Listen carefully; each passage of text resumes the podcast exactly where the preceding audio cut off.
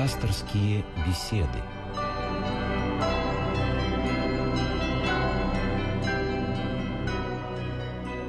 Здравствуйте, у микрофона Елена Филиппова. Первое воскресенье Великого Поста совершается чин торжества православия. А отсюда и тема сегодняшней беседы «Правая вера. Неделя торжества православия». Этому празднику более 11 веков. Установлен он был в Византии в первой половине IX века. Сегодня на ваши вопросы будет отвечать протеерей Георгий Климов. Здравствуйте, отец Георгий. Добрый вечер. И телефон прямого эфира 956 15 14, код Москвы 495. А также напомню, что материалы пасторских бесед и других передач из цикла «Мир. Человек. Слово» теперь доступны в интернете по адресу www.мир-слово.ру. Итак, торжество православия.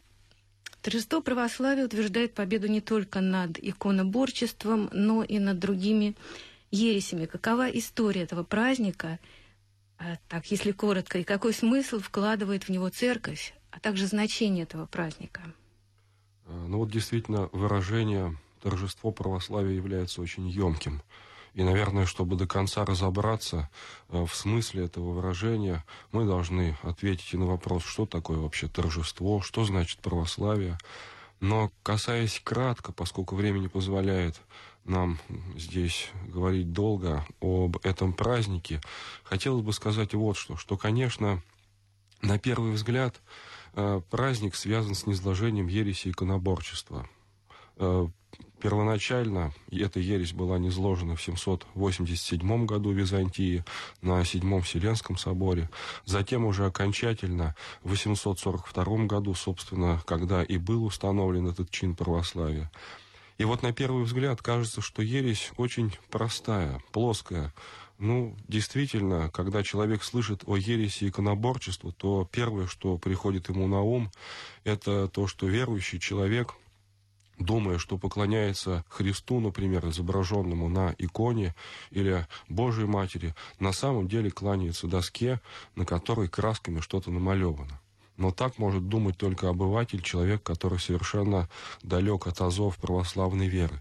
Все гораздо серьезнее, и если бы не было действительно этой ересь такой страшной, э, то, наверное, тысячи и тысячи верующих в Византии, включая сотни епископов, не были бы тогда увлечены вот в эту ересь иконоборчества.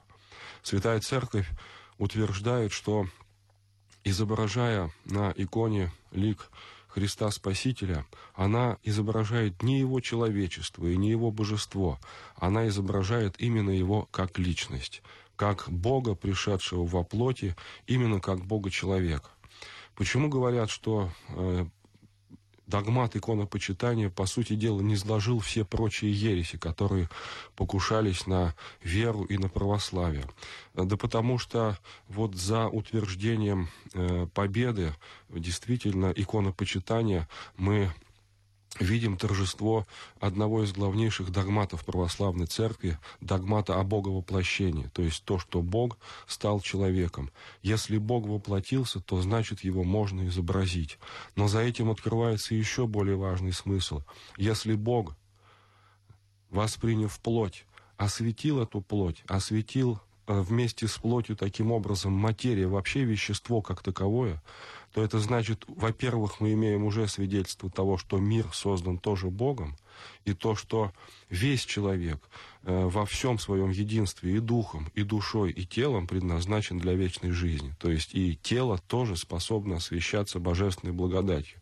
Этот момент очень важный, потому что практически все древние ереси, они склонялись к тому, что э, человеческая плоть, человеческое тело, оно не предназначено для этого и воспринималось многими именно как э, темница для души, из которой требовался выход именно. И вот этот выход, покинуть эту темницу как раз и многими считалось, можно назвать спасением.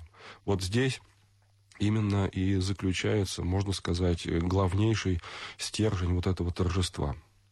А вот э, в современном мире есть проявление иконоборчества, там, может быть, в других конфессиях? А, ну да, совершенно верно. В общем-то, мы, я думаю, не надо далеко ходить. Многие конфессии, особенно вот западные, которые не принимают икон, иконопочитание, например, протестанты, то это, в общем-то, может быть уже обозначено как проявление э, вот э, именно иконоборчества. Хотя Седьмой Вселенский собор, он действительно утверждает, что те, кто не будет чтить иконы, э, те э, да будут отлучены от церкви, от церковного единства. Ну вот иконоборчество – это ересь. Вот на первый взгляд все христианские конфессии, да и вообще все религии отличаются лишь частностями. Все они устанавливают определенные нравственные законы, учат, что душа бессмертна, ну и прочее. Но есть и принципиальные различия, да, да благодаря которым именно православие считается правой верой. А вот такое название, да, православие. Э, вообще, что значит правильно славить Бога? Да. Вот в чем заключается тут смысл. Вот для... Это, в общем-то, слово, наверное, должно быть рассмотрено в историческом контексте. Э, что имелось в виду вот у древним человеком, когда он говорил слово православие? Что значит Бога правильно прославлять? Дело в том, что у всех народов в древности правильное поклонение Богу, правильно его прославление, оно именно и ассоциировалось со спасением. То есть, если ты правильно Богу поклонился и угодил, то значит ты в числе спасенных. И вот в данном случае православие утверждает, что э, именно вера, которая э, принесена на землю воплотившимся Богом, она и дает человеку возможность э, вступить в число спасаемых чад Божьих за счет чего, и это уже, конечно, другой вопрос. Здесь очень много можно говорить и об отличиях, об особенностях, но мне кажется, что самый здесь принципиальный момент, вот, о котором, наверное, можно сказать, это э, то, что христианство и православие в частности, конечно, это не моральная религия, это не религия морали, это вообще, можно сказать, не религия, это вера, прежде всего, это вероучение, которое утверждает, что дар спасения, он э, не самим человеком может быть каким-то образом заработан или в самом себе рожден, а то, что именно Бог, став человеком, спасает человека, побеждая, во-первых, в своем человечестве вечную смерть, а вместе с ней и грех, и проклятие, а потом прививая к своему человечеству прочих людей – и здесь мы уже говорим о Церкви Христовой, дает им этот через дар благодати, дает и им этот дар вечной жизни и победы над смертью. Но э, вот если дальше мы будем рассуждать о том, как это, этот дар все-таки получить, то, наверное, мы должны будем сказать, что э, если Священное Писание учит нас о том, что Бог есть любовь, то, конечно, заповедь евангельская, первонаперво заповедь, которая тут должна быть произнесена, это именно заповедь о любви, о любви к Богу и о любви к ближнему.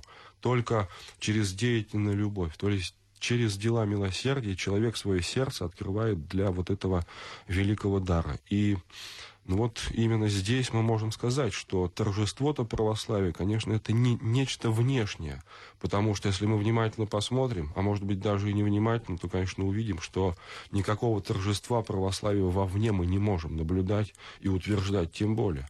Но то-то и оно, что здесь Бог дает человеку возможность в самом себе, внутри себя это торжество увидеть и узреть. Почему? Да потому что, наверное, сам по себе дар любви, э, способность любить, которую Бог вкладывает в человека, ее человек ни с чем не перепутает. Вот если он честен перед собой, он себе всегда точно ответит на вопрос, вот любит он или не любит. И в силу того, что э, человек э, постоянно склонен любить кого-то, то есть это тяга, которая вложена в наше естество. Вот э, все вселенские соборы, о которых э, мы можем сегодня именно говорить, поскольку ересь иконоборчества, она под общий знаменатель подводит, можно сказать, э, все то, что было выработано вот в эту эпоху вселенских соборов в Византии. Можно сказать, вселенские соборы именно научили и утвердили э, то, как правильно человек может э, Бога любить. И в Боге любить ближнего. Вот этот дар был э, отстоен, можно сказать, Церковью Христовую, э, который Бог человеку принес. Его любить правильно. И э, в этом и есть, собственно говоря, все православие. Но если человеку не дано любить, вот нет этой благодати. Но здесь вы абсолютно правы. Действительно, наверное, в мире человек может сделать что угодно, а вот только полюбить через силу он не может. И здесь, конечно, почему говорится о заповеди, э, творения добрых дел. Пусть это звучит банально, но это так. Потому что человек через эти добрые дела свое сердце подготавливает для того, что Бог этот дар ему в сердце вложил. Ну, я, в общем-то, я понимаю, что здесь, наверное, нужно просто привести пример. А пример какой тут можно привести очень простой. Например, если бы Многие люди э, взяли и вместо того, чтобы рассуждать, а как полюбить и что, пошли бы, например, ну, например, в больницу, например, в детское отделение, например, туда, где находятся так называемые деточки-отказнички, от которых родители отказались, и увидели, что там творится, как они там находятся, как они плачут, описаны, обкаканы и так далее. И там часочек бы с ними побыли другой, а может быть и побольше, то я думаю, что у многих бы, ну, действительно, сердце-то дрогнуло. То есть оно бы открылось вот именно э, к той жалости или, попросту говоря, к любви, к истины, который Бог от нас ждет. И вот как оно только открывается, Господь вкладывает этот дар, тяги к нему. В то этом то есть это тоже это, это и труд в том числе. Это, конечно, труд. Труд души. И труд, за которым стоит большое мужество на самом деле. Потому что, ну, если мы посмотрим на современного человека, то его задача как раз а, забыться от всего того, что, о чем он знает, но не хочет знать. Но это еще и политика государства, надо сказать, которая ну, делает все, чтобы мы забылись. В каком-то смысле, да, я думаю, что если бы человек так почаще поступал, то очень многое, что он себе в жизни позволяет, просто не позволил бы в силу того, что совесть не позволила. Ну вот э, истинность э, православия, она исключает истинность других религий, да? Э, это не я придумала, это я где-то прочла э, высказывание какого-то священника. А если, например, человек родился в католической стране, а, то что это означает? Он не спасется? Ну, и вот здесь мне бы тоже хотелось сказать вот о чем, что вопрос этот часто ставится, и ставится, конечно, и православными, и инославными, но мне кажется, что здесь, э, в общем-то, человек перед тем, как попытаться ответить на этот вопрос, должен внимательно Евангелие прочитать, где сказано «не судите, да не судимы будете, не осуждайте и не будете осуждены, ибо каким судом судите, таким осудит и вас». То есть в данном случае это все судьба Божия. И, конечно, когда э, православный Э, человек. И, конечно, извините, когда э, православный человек начинает больше заниматься тем, э, что думать, кто спасется, а кто не спасется, совершенно не ставя перед собой этот вопрос, и думать с глубоким удовлетворением о том, что погибнут те, погибнут все, то, конечно, это уже э, грош цена такому православию. Мне кажется, что когда мы вот такие вопросы ставим, э, хорошо обратиться, например, к святым отцам, как они рассуждали. А, например, когда подобный вопрос э, был задан святителю Феофану, затворнику, э, на предмет того, спасутся ли католики, и, конечно, он, может быть, как никто другой, хорошо знал, в чем заключается их вера, то он ответил на этот вопрос так. Я не знаю, спасутся ли католики, знаю точно о себе, что я без православия не спасусь. То есть в данном случае вот это надо Богу представлять, решать, кто спасется, кто не спасется. Но Бог любит всех и желает всякому человеку спастись и в познание истины прийти. Вот что, пожалуй, здесь можно сказать. Ну а вот э, если э, о святых, э, как относиться, как относиться к святым других конфессий? Я перед собой не ставил этот вопрос. Для меня святые это только святые православной церкви, угу. а все то, что находится за ее пределами, в общем-то, я эм, ну, рассматривать их могу только как простых людей. Вот у нас есть э, звонок из Воронежской области. Здравствуйте, мы вас слушаем. Здравствуйте, отец Георгий, благословите. Добрый вечер. Батюшка, у нас вот э, такой возник вопрос. У нас среди верующих такой как бы шумок или разговоры такие, э, заушные идут, что во время поста нельзя читать акафисты, потому что там слово «радуйся». А не исходит ли это слово от слова «родить», то есть стараться? Как вот это понять? А, вы знаете, мне кажется, что не надо задумываться, от какого слова это происходит. Есть просто церковная традиция. И действительно, во время Великого Поста именно за общественными богослужениями акафисты не читаются. А келейно, то есть дома, в домашних условиях, если вы привыкли читать Акафист и находите в этом большое духовное утешение, то, пожалуйста, читайте и не смущайтесь. Потому что э, э, ну как нельзя произносить слово «радуйся» в Великий пост? Вообще само по себе православие один из критериев вот именно истинности православия, он связан с радостью. Потому что Христос сказал, что радости от вас этой никто не отымет. То есть в данном случае э, мы можем говорить, что э, само по себе чувство радости – это на самом деле очень признак здорового православного человека. Духовно, конечно. Ну вот еще есть один звонок из Московской области. Здравствуйте. Здравствуйте, это Галина Ивановна из Москвы, Московской области. Очень приятно. Э, скажите, пожалуйста, вот сейчас в своих словах вы сказали угождать Богу.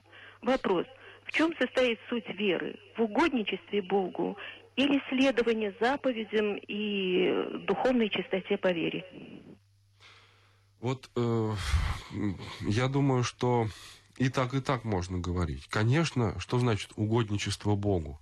Или что значит следование заповедям по вере? Для того, чтобы на этот вопрос ответить, конечно, тут мы пускаемся в догматику, может быть, или в богословие, но мы вообще должны здесь сказать, э, в чем заключается спасение человека, через что человек спасается. И вот здесь как раз я и говорю, что исполнение заповедей, которые э, Бог дает нам исполнять, это есть необходимое, но именно средство получения того дара, который дает нам Господь.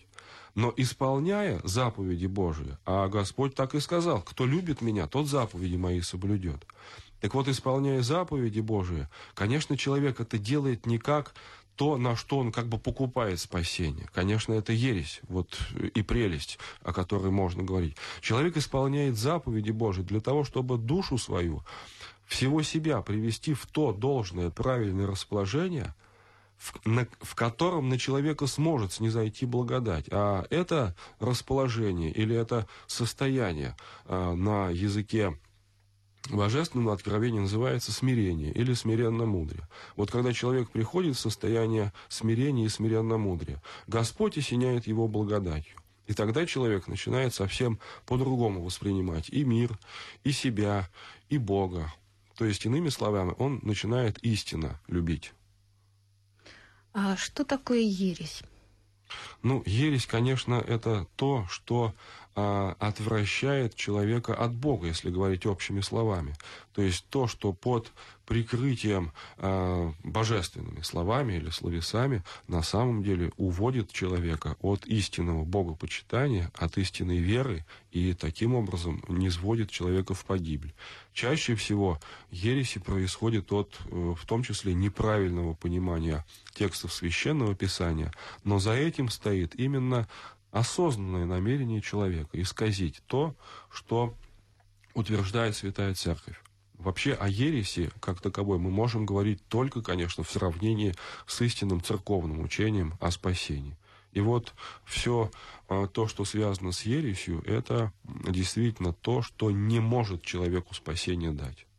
Но вот какое-то разномыслие в церкви допускается? Да, в церкви допускается разно, разномыслие, и уже, можно сказать, на заре христианства – апостол Павел говорил о том, что через вот такие диспуты, разномыслия э, церковь выявляет искуснейших, то есть э, проповедников, которые способны проповедовать. Но это, конечно, не значит, что э, в церкви должны все обязательно принимать какие-то решения только через спор, только через дискуссию или еще каким-то таким вот подобным образом. Конечно, нет. Вообще, божественное слово, оно слово молчаливое, и на него чаще всего верующие человек именно сердцем реагирует, а не умом.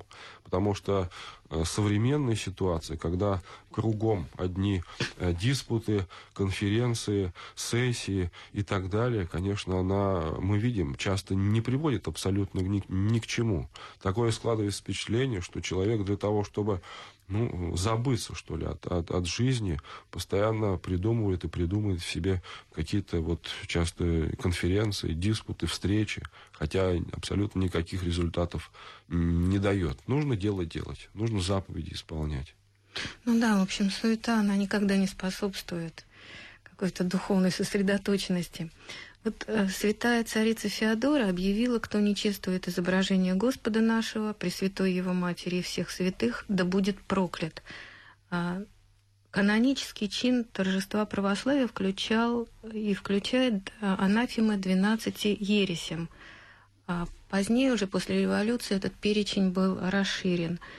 А вот я хотела спросить про анафему. Это такое страшное проклятие или а, просто такой публичный акт осуждения? И может ли быть снята анафема? Ну, на первый взгляд, действительно звучит очень жестоко. То, что царица Феодора сказала, что те, кто не чтит иконы Спасителя, Богородицы и святых, да будет проклят. То есть, да будет анафема. Но за этим-то как раз и стоит какое утверждение. Понимаете, если верующий человек ну или который называет себя верующим, не чтит икону, после того, как был уже утвержден догмат богопочитания, то, те, то он тем самым не признает истину боговоплощения. Но без признания этой истины ни о каком спасении человек говорить не может, потому что если Бог не воплотился – то он, значит, тогда и не воскрес. А как апостол Павел говорит, если Христос не воскрес, то тщетна вера ваша. Тогда зачем нам все это вообще нужно? Ведь основной догмат а, верующего человека – это догмат о спасении. И ради него все, в принципе, все, что произошло в истории человечества, в истории церкви, ради именно спасения человека. Так вот, этими словами, те, кто не чтит икону Господа или Богородицы, да будет проклят, да будет анафема. Это просто констатация того, что человек, отказавшись признать истину Бога воплощения, сам себя э, из э, числа членов церкви уводит, выдвигает за ее пределы. То есть здесь речь идет о проклятии именно как констатации, что человек не находится в теле церковном. И уже церковь за него не несет никакой ответственности. И само по себе слово анафема, оно значит, что да, человек в данном случае вот этот дар спасения потерял, он сам от него отказался. Но говорить о том, может ли человек опять принять этот дар спасения, то есть да. уйти из-под анафемы, выйти из-под анафемы или нельзя, конечно, можно, потому что Спаситель в Евангелии говорит, что человеку прощаются абсолютно все грехи, кроме одного, хула на Духа Святого. И вот в данном случае речь идет просто о простом покаянии. Если человек осознает то, что он неверно, неправильно поступил, и покается в содеянном, то тогда анафем будет снята. Он опять будет вновь введен э, в Церковь Христову, в богочеловеческий организм. Если человек отказывается приносить покаяние, то тогда, конечно, нельзя говорить о том, что анафема будет снята. Но здесь хула на Духа Святого может быть понята именно как неверие в то, что Бог может простить э, любой грех. А, а Господь может это сделать. Он всемогущий. Вот а в традиции православной церкви почитание икон, а, например, у католиков у них скульптуры – вот э, как раз э, в Оросе Седьмого Вселенского Собора, в правилах Седьмого Вселенского Собора говорится о том, что изображать Христа, э, лик Христа, э, Пречистой э, Девы Марии и святых позволительно не только на доске красками, а можно и на камне, можно и из дерева ваять, то есть какими угодно, в принципе, способами. Поэтому говорить вот, вот с этой точки зрения о том, что статуи или еще что-то, ну, я думаю, здесь не, не совсем правомерно.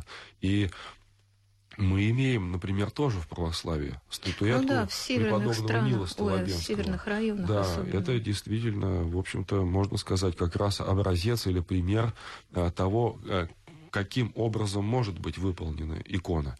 И любая икона, это статуя, а, или же письмо, или мозаика, или еще что-то, ну, может быть, и еще что-то быть, это все, в принципе, свидетельство именно об истине Бога воплощения, о том, что Бог стал человеком. Есть еще звонок из Барнаула. Здравствуйте. А, добрый вечер. Добрый вечер. А, у меня, э, меня зовут Сергей. Батюшка, у меня там такой вопрос.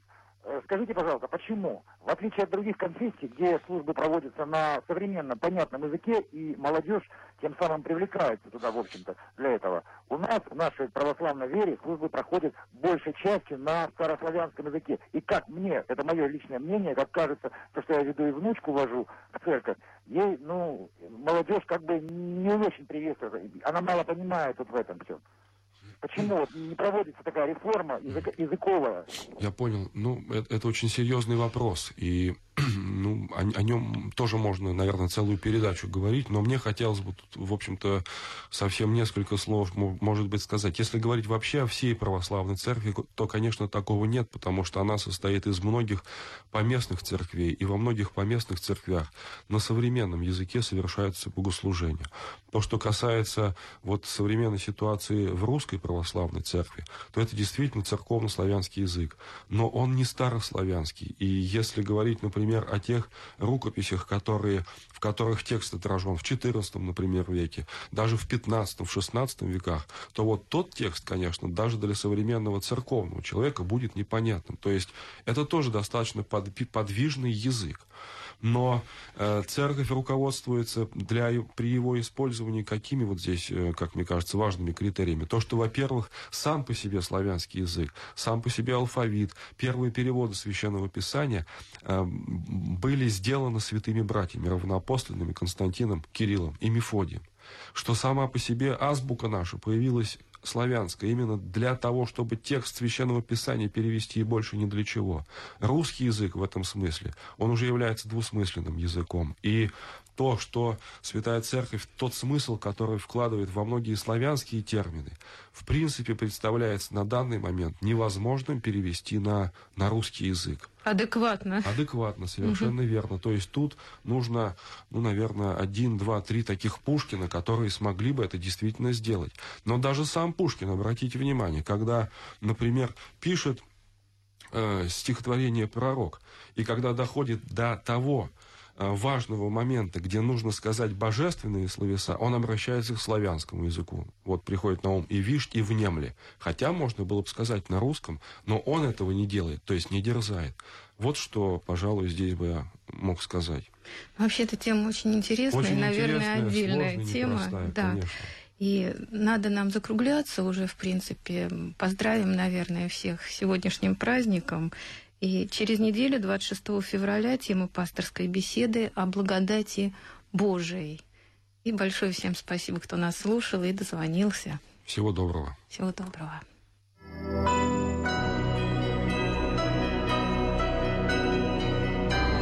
Вы слушали программу «Пасторские беседы» из цикла «Мир, человек, слово».